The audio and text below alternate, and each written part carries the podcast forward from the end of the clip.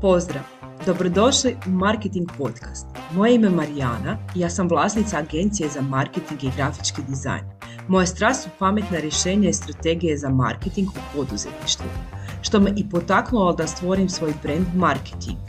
S ponosom mogu reći da sam već 18 godina u svijetu prodaje i marketinga, te svoje znanje i iskustvo rado dijelim sa svojim klijentima.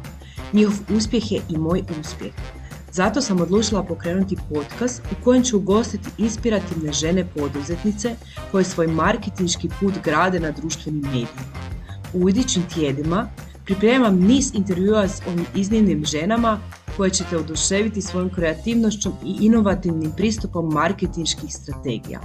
Drago mi je Pozdrav, što dragi, tu svi krenuo još jedan se da ćeš podcast uživati u kojim se slušanju izuzetno radujem jer mi je goste stigla Martina Hranj. Uh, Ne bi previše ja pričala o tebi Martina, evo predstavi se uh, mojim slušateljima tko si i sa čime se baviš. Dobar dan Marijana i svi slušatelji koji budete se našli u ovome podcastu. Najteže mi se predstaviti, ali evo kao što učim druge, onda ću ja napraviti to ako školski. Dakle, ja sam Martina Hranj, doktorica sam znanosti, nastavnica, znanstvenica, edukatorica, mama, storyteller, edukatorica iz e, business storytellinga. To je neki sažetak s kojim obično volim započeti, a onda dalje kreće u uh, opisi svega toga što ja radim. Stvarno mislim da sam svestrana i onako u šali znam reći da sam renesansno svestrana, stvarno me puno toga zanima, zanima me zapravo sve ono u čemu mogu najviše uživati i dati svoj doprinos tamo gdje vidim da ne mogu ili mi nije od interesa, zapravo se ne uplećem, nego ostajem vjerna svojoj autentičnosti.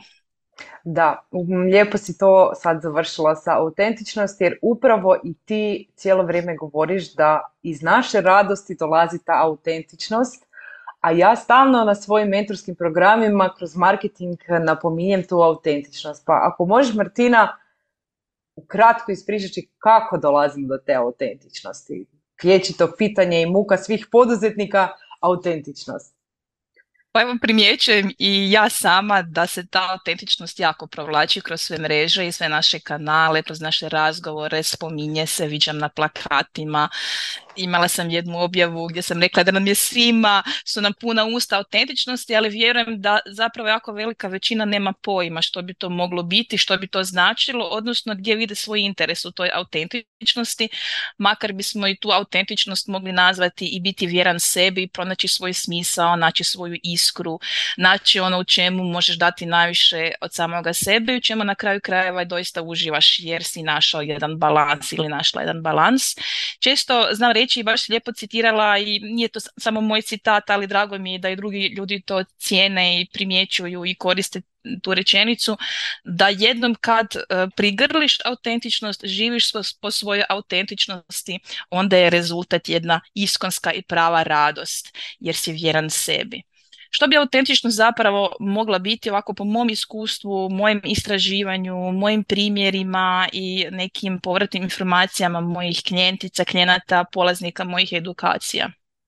Pa doista mogu reći da ni sama nisam znala što je to autentičnost, iako sam na neki podsjesni način tragala za tim, ali tek moje intenzivno bavljanje i intenzivno uh, uranjanje u storytelling, odnosno pripovjedanje i bavljanje tim što je moja priča, što ja želim biti, što sve ja mogu biti, kako se želim drugima a, prikazati, odnosno što ja mogu dati zajednici ili nekom pojedincu koji uđe u neki suradnički odnos sa mnom.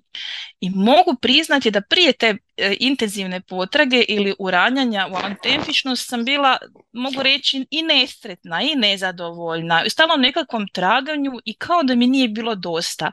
Kao kad vidiš u slastičarnici neki predivan kolač, ne ti nije dosta samo taj jedan, nego hoćeš još i još i još i probaš ih sve i još nisi sit, još ti nije dovoljno i fali ti nešto i ne znaš što ti fali i nikad toj zapravo žeđi i gladi e, nema lijeka, nema one prave stvari koja te može zasis, zasititi i koja te može namiriti, koja ti može dati i smisao u životu.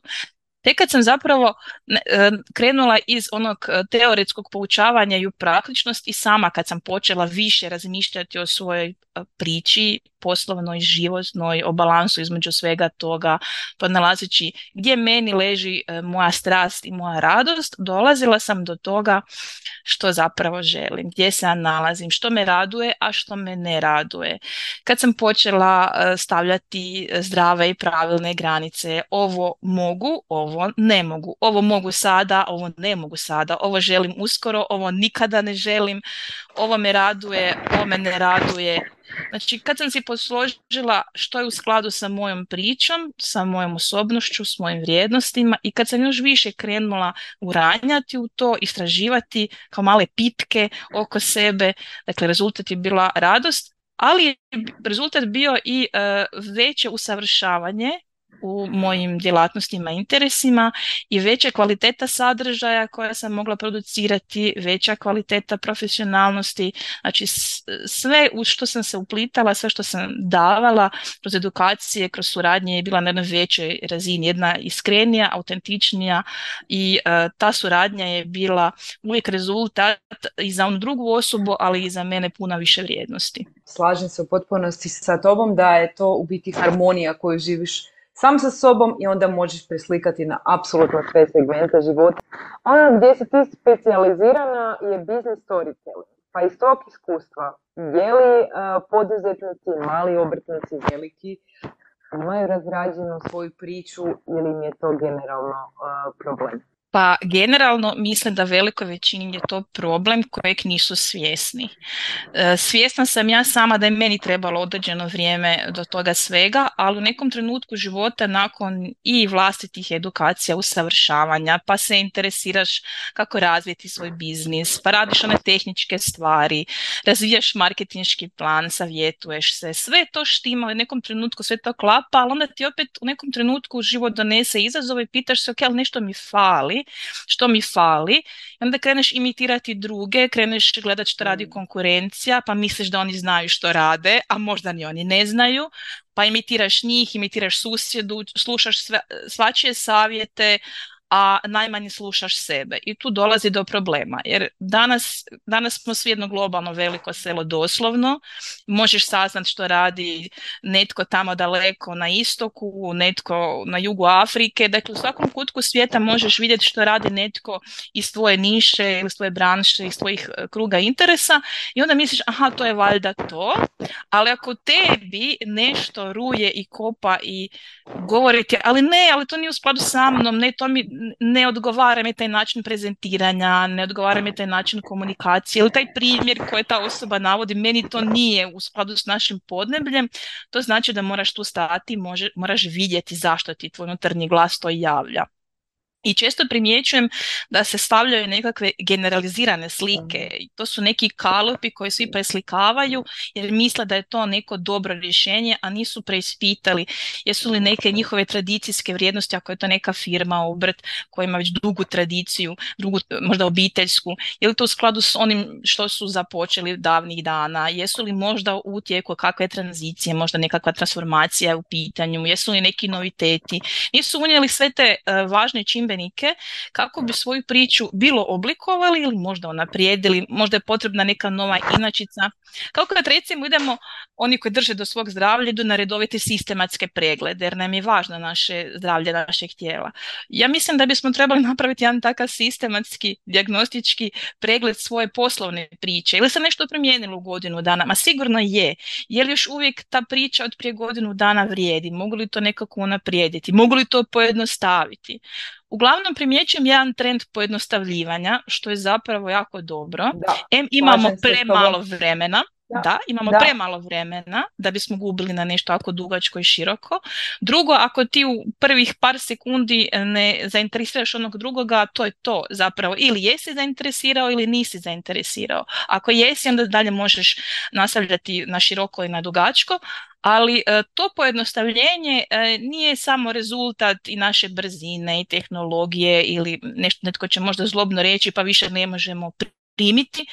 Možda u nekim slučajevima to jest tako, ali rekla bih što se tiče e, poduzetnika, poduzetnica, biznismena, onih koji imaju svoj biznis, da je pojednostavljenje zapravo rezultat njihovog iskustva, njihovih vještina i profesionalnosti. Ako ti ne znaš pojednostaviti i opisati čime se zapravo baviš i koji su tvoji benefiti za tvojeg krajnjeg kupca ili klijenta, e onda zapravo si profulao puno toga. Jer najlakše je nabajati sve, ali ako ti ne znaš u jednoj rečenici, imati onu magičnu e, privlačnu rečenicu ili interes, onda žao mi je trebaš pomoć biznis storytellera. Slažem se s tobom. Meni je tvoja pomoć e, bila potrebna s obzirom da sam dugi niz godina bila direktno u prodaj i marketing, izgubila sam tu svoju autentičnost i svoju priču. Ja ti se zahvaljujem što si mi pomogla u tome da tu priču pronađem u sebi. S obzirom da sam majka dvoje djece, često pričam na večer svojim mališanima priče i samo sam to preslikala na svoj biznis. Tako da upravo ta jednostavnost je i meni pomogla da preslikam autentičnost i storytelling na svoj biznis. Sad kad sam se već dotakla djece, reci mi je li nekako kroz život izgubimo tu dječju radoznalost i sklonost pričanju priče, ti radiš i sa djecom, jer ja uviđam kod svoje djece da je njima jako lako uh, pričati priče. Kako to izgubimo samo tako? Hm. Imam nekoliko teorija, odnosno nekoliko iskustava baš na tu temu i uh, pitanje ti je odlično jer ne tiče se samo nas koji smo roditelji ili uh, nas koji radimo s djecom, nego se tiče i tekako uh, poduzetničke priče. Jer da bi bio uspješan poduzetnik i biznismen nije važna samo tehnička strana posla kako uh, baratati novcem. Nismo roboti. Da. Nismo, da, nismo. To smo recimo, uzmemo u obzir da smo to nekoj ruci savladali ili imamo nekog stručnjaka koji nam oko toga može pomoći. Ali jezgra svega je osoba sama. Ako, ako ta osoba nije posložena, ako ne zna svoje vrijednosti, ako ne postoji ona razina genijalnosti da može razvijati nove proizvode i usluge, zapravo će taj sam proces i budućnost tog biznisa biti vrlo kratak kako se dogodi da tu razinu genijalnosti koja je potrebna za biznis, znači potrebne su inovacije, poboljšanja, usaglašivanja, rad u timu primjerice ako je neki e, biznis veći.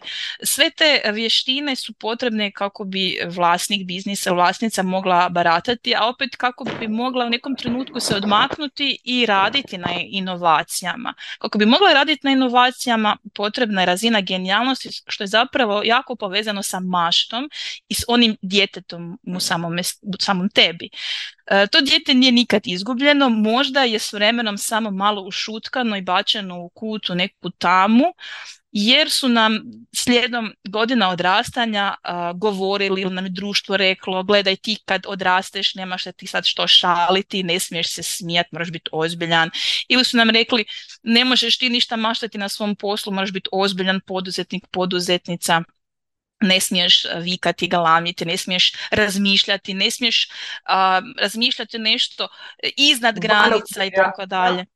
Da. da, da. A ono, upravo to, stavljanje unutar nekih zamišljenih okvira koji ti društvo nameće, nekakva očekivanja društva, to dijete u tebi koje je maštovito i puno ideja i to dijete ne vidi granice, ne vidi da se nešto ne može napraviti, e, čuči negdje stisnuto, zatvoreno negdje u nekakvom kovčežiću i zapravo jako pati. To znači da je tvoja autentičnost ugušena. Zapravo je ta autentičnost leži u tom djetetu u tebi. I kad počneš razmišljati na način tog svog unutarnjeg djeteta kad, kad pustiš da se ta autentičnost vidi, ono što je u skladu s tobom, događa se sljedeće. Više ne vidiš prepreke u svom poslovanju, više ne vidiš neke nemogućnosti, nego vidiš to kao um, prepreku, uh, odnosno odskočnu dasku, da još nadiđeš to i razviješ nešto što možda nitko drugi do sad nema, ali nema u tvom okruženju ili rješava na drugi način, a tvoja prednost je što ti uh, rješavanje tog problema možeš predstaviti upravo kroz svoje snage i svoje mogućnosti. Pričaš o genijalnosti e, kod djece, a kako tu genijalnost kod djece možemo još više e, razvijati? Pa storytelling ili pripovjedanje nam daje prekrasne alate kako bi djeca stalno ostala u formi i kad dođu u pubertet ili u zrelu dob, da se lako mogu sjetiti te strukture i nikad tu svoju genijalnost, maštovitost, sklonost pričanju svoje priče ili jednog dana možda poduzetničke priče, kako ne bi nikad zaboravili. Naravno, sve treba što vrijedi njegovati u ranoj dobi, od glazbe i svih drugih vještina, pa tako i do pričanja priča, odnosno ove genijalnosti i maštovitosti. Kako bi e, ja sama i udruga u kojoj uh, djelujem i kojoj sam aktivna dali doprinos toj dječjoj genijalnosti, odnosno održavanju te genijalnosti, zamislili smo da postoji jedna izobrazba za djecu, to je dakle Logosići, dječja akademija pripovjedanja koja kreće od rujna u nastavku zajedno sa školskom godinom, krećemo u novi krug. Postoji državna smotra u pripovjedanju, znači na razini cijele Hrvatske, u svim većim gradovima se događa na proljeće u travnju. Biće nam na redu u 2024. šesta po redu državna smotra a evo u Varaždinu e, gdje je centar svih ovih događanja koje se tiču e, pripovjedanja, e, postoji i kuća pripovjedanja i priča, Graberije 21a, to je jedno malo fizičko mjesto, jedna mala kućica puna velikih ideja gdje pokušavamo dati jezgru edukacije za pripovjedanje, storytelling, kako ispričati priču, kako biti bolji u školi, kako svoja akademska kognitivne sposobnosti napredovati, kako pojačati elokvenciju djece, povećati vokabular, kako da kad govore ne bude zastajkivanja, kako da budu samouvjereni i uvjereni u svoju priču. Evo to je naš mali doprinos kako održavati tu genijalnost tijekom dječje dobi, a opet dati jednu strukturu koja može zatrebati i u kasnijoj odrasloj dobi. Slažem se u potpunosti sa tobom. Reci mi, upravo to radite i na tvojem studiju pripovjedanja. Zaboravila si ga u početku spomenuti, a ja bi rado da ljudi čuju što stvaraš već dugi niz godina. Da, evo, na jesen upisujemo petu generaciju, prvi hrvatski studij pripovjedanja. Jako sam sretna da se naša zajednica pripovjedača širi i kad kažem pripovjedača, to nisu nužno samo osobe koje imaju poriv biti pripovjedači, storytelleri, putovati od mjesta do mjesta, pripovjedati priče e, maloj publici, odraslima, školskoj djeci, koji bi samo od toga zapravo i mogli i neki od njih doista mogu živjeti, ne nego pripovjedači smo svi mi u svakom trenutku, kod odlaska u trgovinu, kod razgovora sa susjedom, kod pregovora za posao osobito, kod uh, pokušaja da se nekoga na što uh, nagovori u smislu da mu se objasne benefiti neke situacije ili možda kakvog proizvoda. Dakle, mi smo pripovjedači od jutra do mraka dok ne legnemo u krevet, dok pričamo s prijateljicom, dok pripovjedaš o svom jutru ili svoje večeri, o svojim planovima. Jednostavno, naš mozak funkcionira funkcionira na pripovjedački način i naš mozak sve što percipira kroz dan prevodi u jednu strukturu priče koja ima uvod, zaplet, vrhunac, rasplet i kraj. mi se možemo tome opirati, ali znači, naš će mozak na kraju krajeva e, doći do te strukture. Najbolji mi primjer sljedeći, e, evo kako nastaju, nije baš možda najljepši moralni primjer, ali recimo tračevi. Kako naš mozak zapravo dođe do tog trača?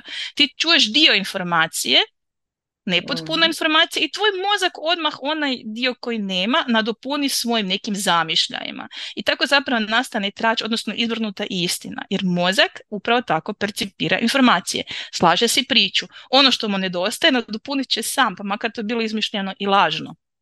Ali ako želiš ovu strukturu primijeniti na svoj biznis ili na, na poboljšanje svojeg e, života i na svoju osobnost, onda ćeš početi razmišljati u pričama. To se dogodilo meni, to se događa polaznicima u ovom studiju pripovjedanja koji se više raste od jednogodišnjeg studija, došli smo do četverogodišnje izobrazbe, Ove tri e, više godine su fakultativne, znači nisu obvezne ako to polaznik ne želi, ali u prvoj elementarnoj temeljnoj e, godini dobiva se dovoljno informacija da polaznik razumije zapravo strukturu priče, važnost, važnost priče u svakodnevnom životu, da počne se propitkivati gdje je moja uloga u svemu tome, koja je moja priča, što želim, što ne želim. Dakle, malo ulazi i u sferu autentičnosti, a kao rezultat svega toga vidim ne samo da zajednica pripovjedača raste, nego se i taj utjecaj širi i vidim da društvo polako osjeća to svjetlo pripovjedačima i kud god oni krenu, događa se nešto predivno u zajednici.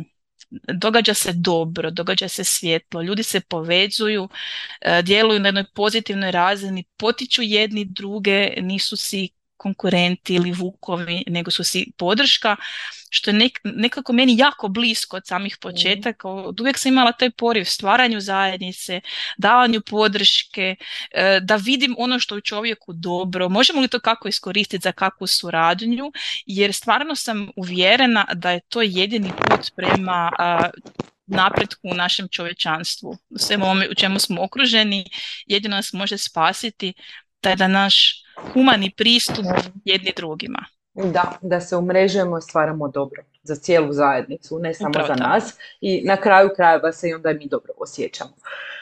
Reci mi, taj tvoj studij traje četiri godine. Da li ja, evo, ako se sad želim upisati, moram biti prisutna uživo sa vama, sa vašim edukatorima ili kako to funkcionira? S obzirom da je pet godina i vrijeme covid ste prošli, kako ste to organizirali?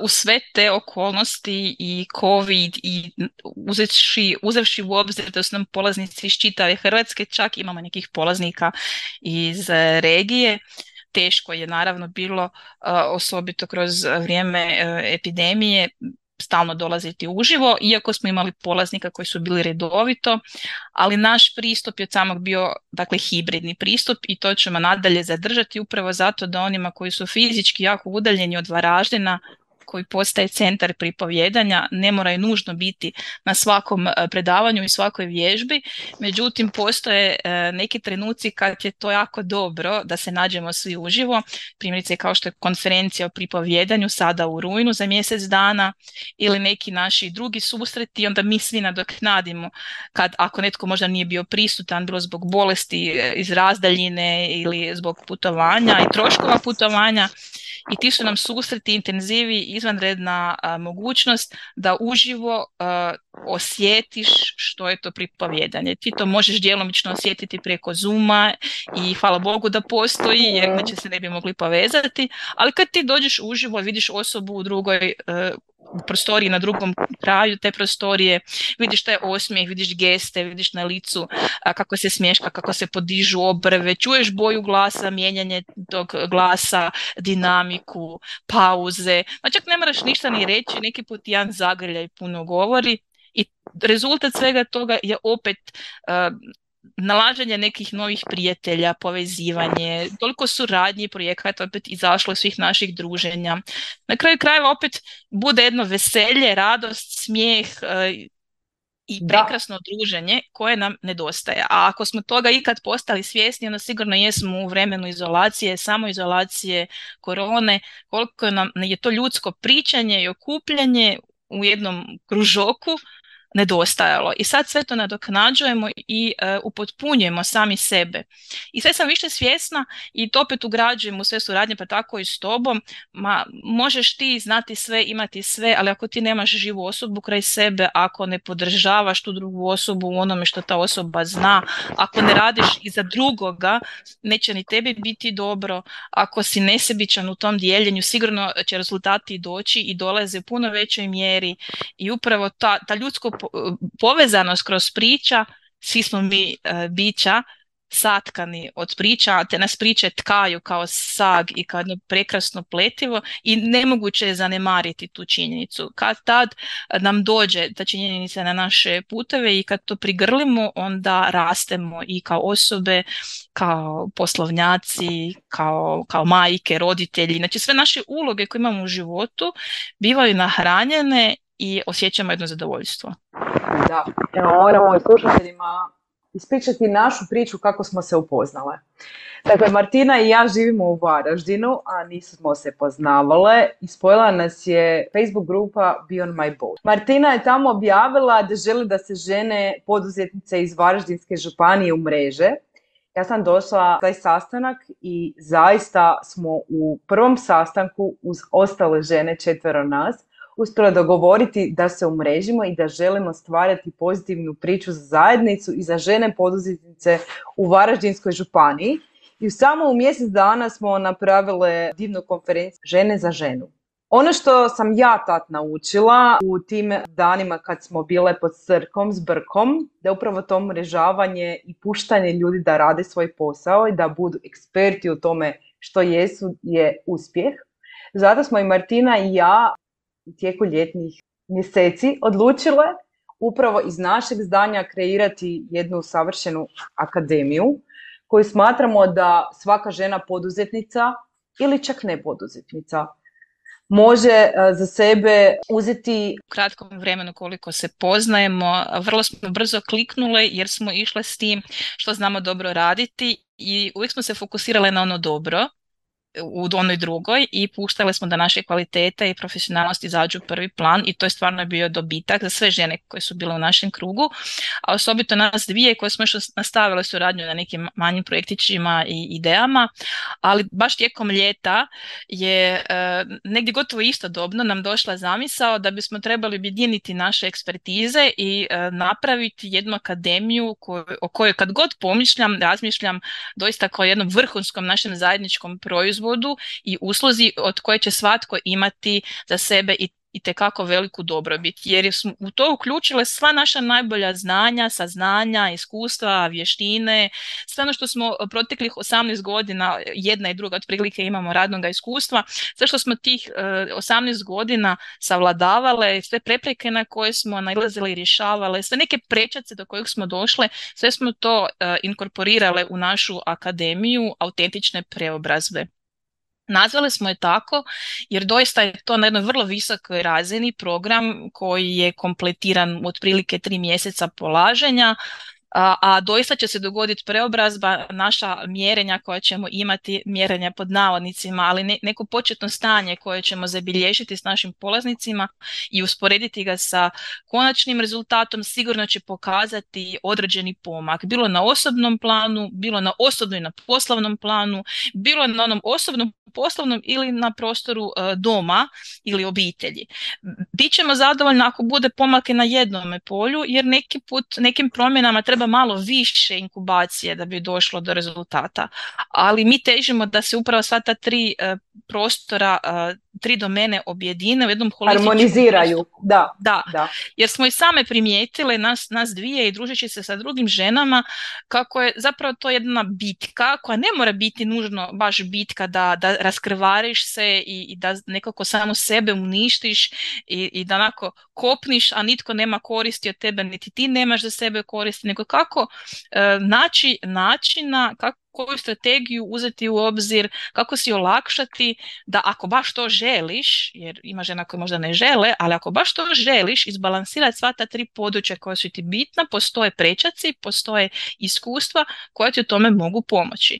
Ja bih htjela još jedno naglasiti uh, zašto smo se fokusirale osobito na žene, zato što uh, s obzirom da i kao žene žene dobro razumijemo i krećemo se u ženskom društvu i kao majke sam nekako uvijek više sa ženama komuniciramo majkama i nekako su naše klijentice žene i možemo reći da smo dobro prepoznali potrebe koje žene oko nas imaju i ta pitanja koja se žene postavljaju su nam postale jako bliske.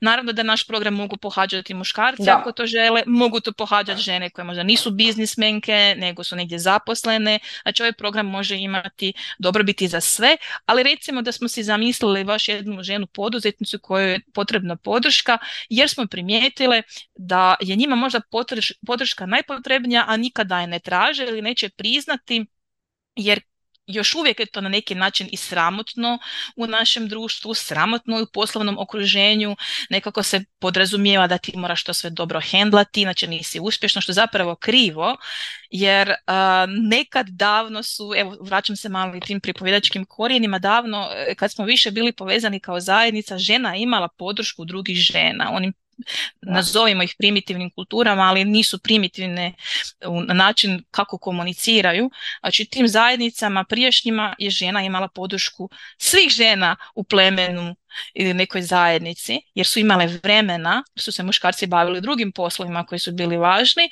i onda je mogla računati na nekog drugog. Netko je pričuvao dijete, netko je skuhao, netko je nešto satkao, netko je tješio, netko je davao savjete i tako dalje. A mi smo to pomalo i zaboravili, možda i evo opet pod uh, pritiskom društva, da uh, nam je lakše ako se opet umrežimo, ako slušamo iskustva i ti ne moraš baš svako iskustvo primijeniti, ne odgovara tebi baš sve, ali dobro ti je da čuješ neke prečace jer trebali bismo imati sto života da sve iskusiš i da nađeš neko rješenje za tebe. Ali slušajući druge koje su to prošle, možeš naći neko rješenje koje odgovara tvojoj situaciji. I stvarno mislim da nam je ovo najbolji e, program do sada, da nam je to premium program, da je to krema svih naših e, edukacija, jer ćemo i same imati koristi, jer ćemo raditi da. nešto dobro za druge, a i svi koji se uključe od samog prvog trena mogu imati uh, i tekako koristi. Za sebe, za dom, za zajednicu, za biznis. Slažem se sa tobom i ono što smo napravile je jako jednostavno zapratiti cijeli taj tromjesečni uh, program iz tog razloga jer znamo da upravo žene, majke, poduzetnice nemaju vremena i napravile smo i malu aplikaciju, to slobodno sad uh, spomenemo. Napravile smo brojne Zoom jedan na jedan sastanke, radne bilježnice, zaista program kojim se radujem. I ono što je uh, super, umrežit ćemo se i uživo. Dakle, ne želimo se samo sputavati i gledati se online, već želimo da se i žene međusobno umreže uživo i da ih mi upoznamo uživo. Program počinje 15.10. i traje negdje eto do prvog mjeseca kad su dani kraći imat ćete vremena pozabaviti se sa svojim domom, sa svojim biznisom i sa svojom osobnošćom. A upravo su to tri segmenta zbog kojih moramo se mi e, truditi da nam bude bolje i zato želimo i Martina i ja vam e, sve svoje alate koje smo do sada naučile dati na jednostavan način da ih primijenite. E, ovaj podcast ide u ponedjeljak ujutro, a mi u 10 sati imamo i besplatan webinar, tako da se stignete još uvijek priključiti na taj webinar u slučaju da ga ne možete uživo slušati, šaljemo vam snimku. Ja ću vam staviti ispod podcasta i link da se možete uključiti na taj webinar. Martina, sad si ispričala nekoliko segmenata kojima se baviš e, u životu. Mene zanima kako pronalaziš vrijeme za to sve. Uh, ključno pa pitanje.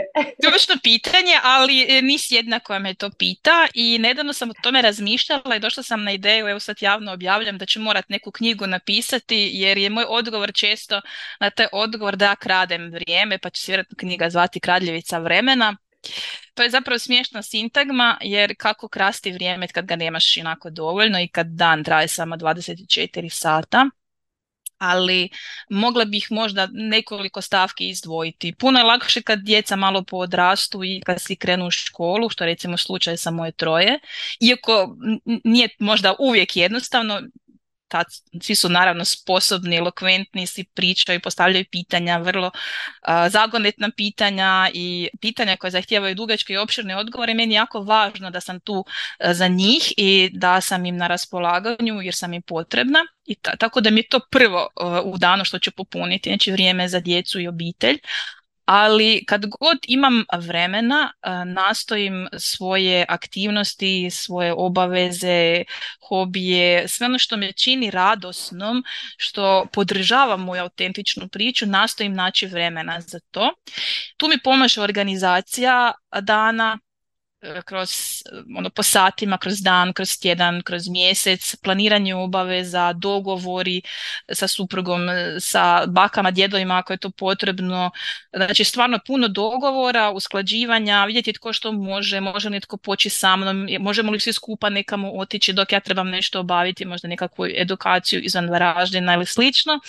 Dakle, puno suradnje, dogovora, jako puno organizacije, ali možda bih uh, nadodala jednu važna, jedna važna stvar koja je i mene promijenila, a to je da ako baš ne stignem sve danas, neće svijet propasti, mogu to i sutra ili preko sutra. Da. da, ne zamjeram se, nekad jesam i to me samo zapravo više sputavalo i, mm. i zaleđivalo u tim mojim željama i obavezama ali u trenutku, to je, to je krenulo sve sa mojim putovanjem prema mm. autentičnosti, prema autentičnoj priči, ali kad sam spoznala će svijet propasti, ako sad imam puno želje, ne stignem to danas ili, ili ovaj tjedan, posložim si prioritete, neki put u tijeku dana, s obzirom na okolnosti, jer imam mm. djecu, moram opet pretumbati prioritete, mm.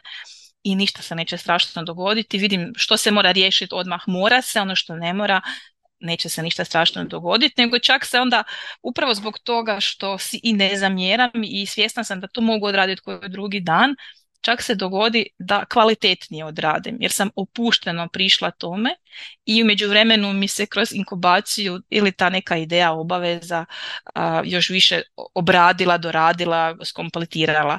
Tako da je možda tu ključ u svemu tome. Mhm.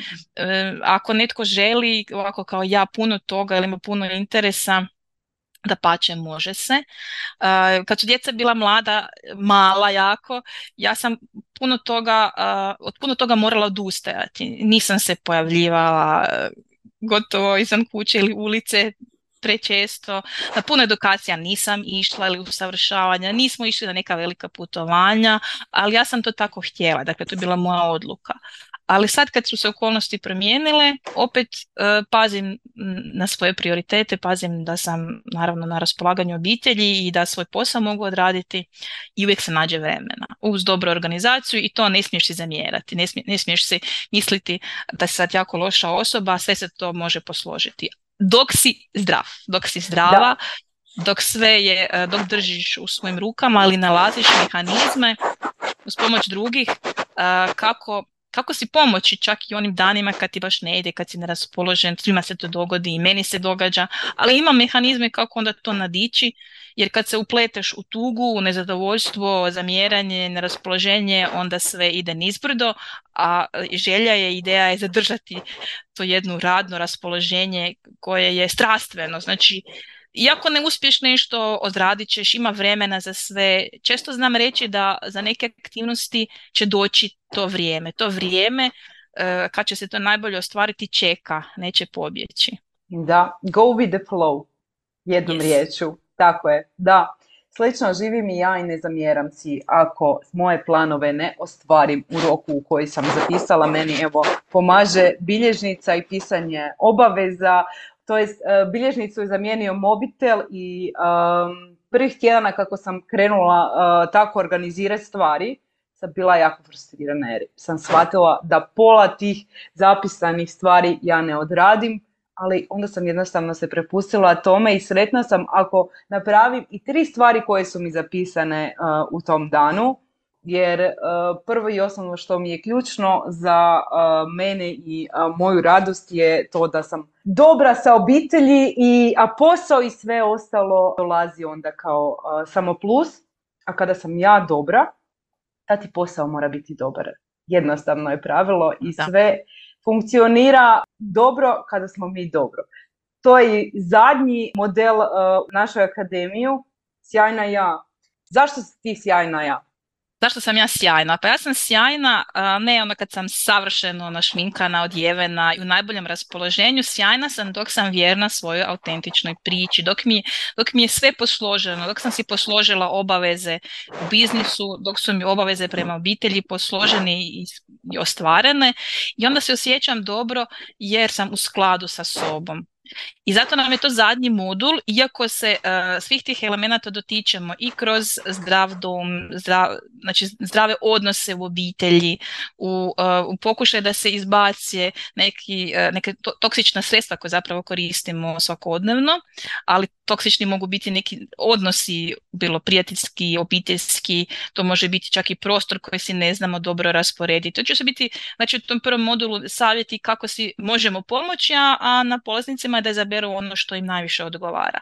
U drugom dijelu koji je malo više radni jer se tiče ipak naših biznisa gdje će, gdje će se dobiti već gotove, prokušane i dobre strategije uh, u marketingu, ali i pomoć uh, vodilja kroz ključne točke business storytellinga, opet ona prva sfera doma i ova sfera biznisa tu je jedna konstanta uvijek prisutna, a to sam ja, osoba koja to sve povezuje.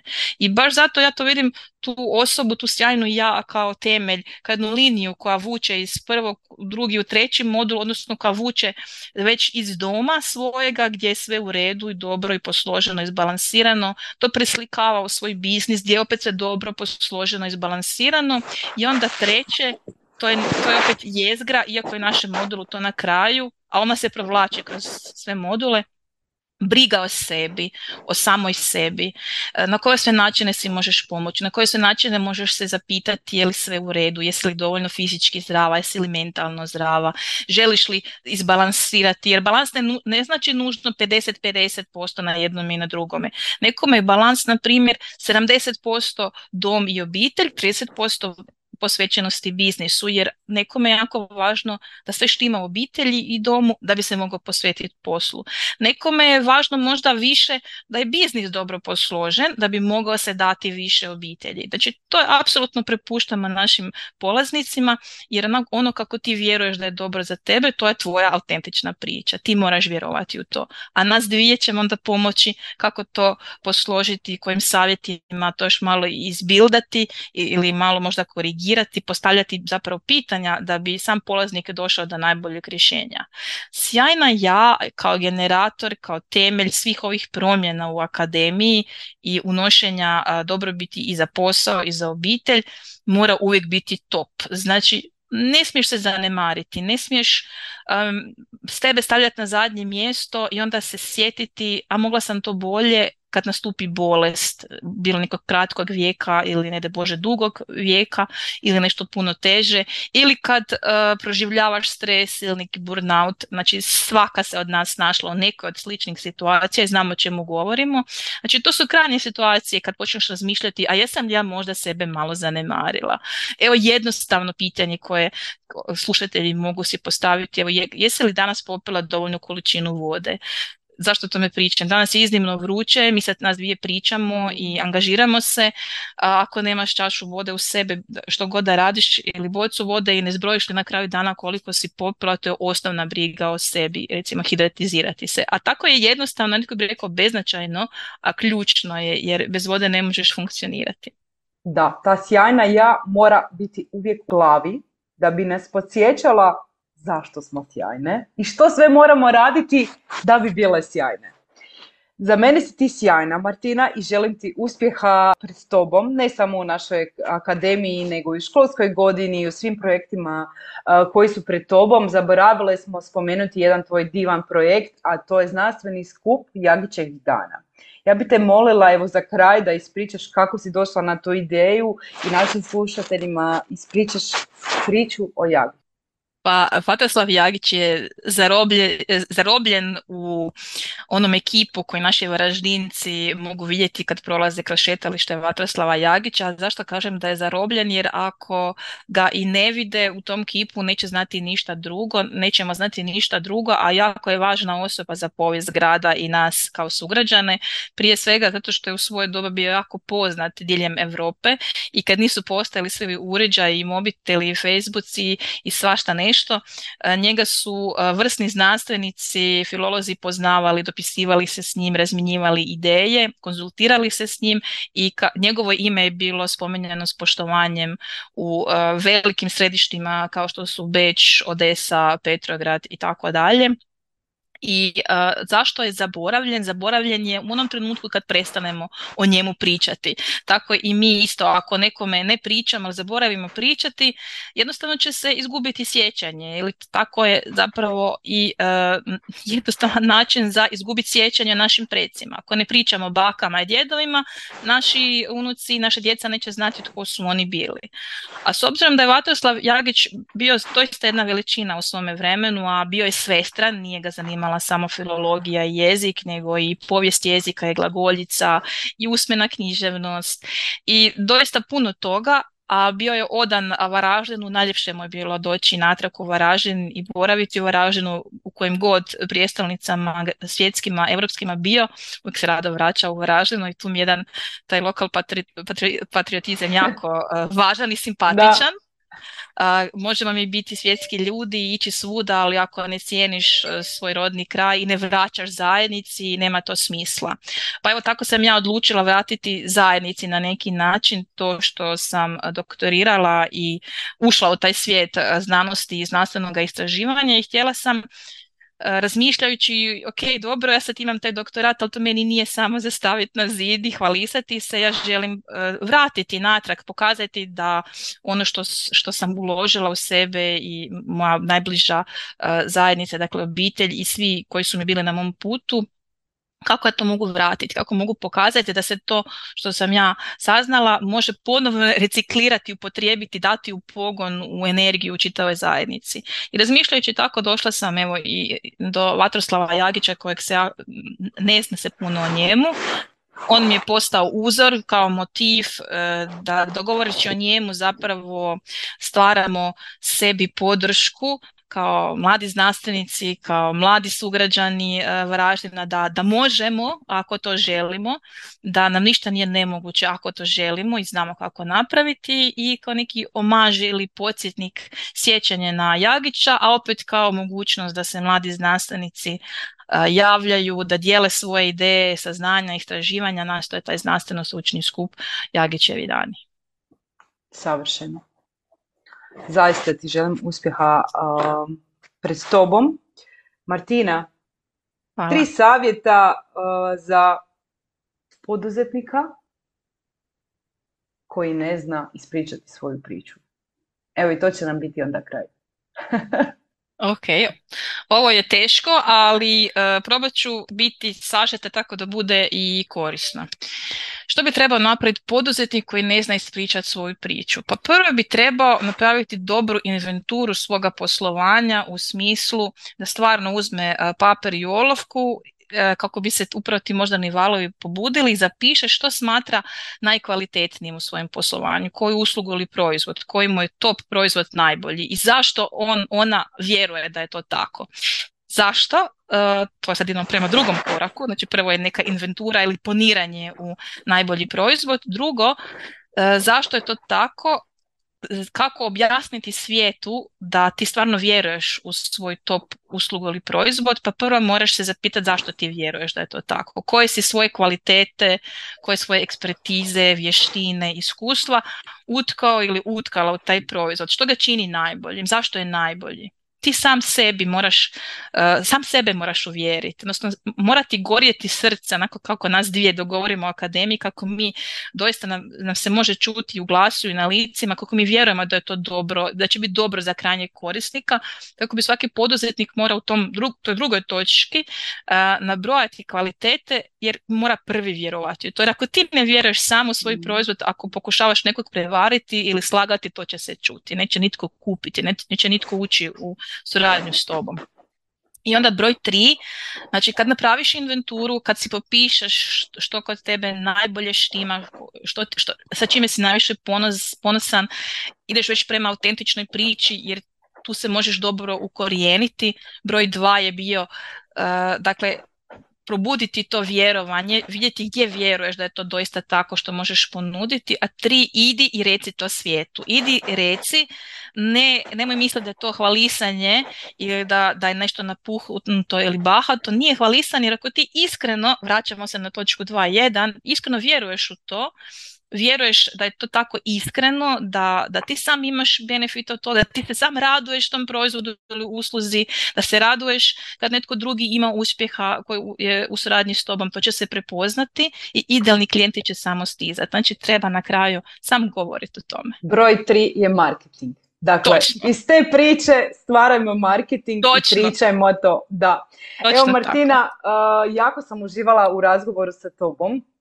Uh, I svakako se pratimo i radujem se jesen koja nas čeka pred nama Nadam se da ste uživali u slušanju, da ste dobili neke Hvala što si bila moja gošća. Hvala tebi. Uz Marketing podcast želim te nadahnjivati i educirati u različitim aspektima digitalnog marketinga Isti sadržaj možeš pronaći na mojim društvenim mrežama ili pak se preplatiti na newsletter u kojem dajem besplatne savjete upravo za isto. Ako imaš prijedloge za buduće goste ili teme, slobodno mi se javi. Također ne zaboravi se priplatiti na moj kanal i ostavi mi svoje povratne informacije. Hvala ti još jednom i vidimo se sljedećeg tjedna s novim izazovima i novim gošćama iz svijeta marketinga.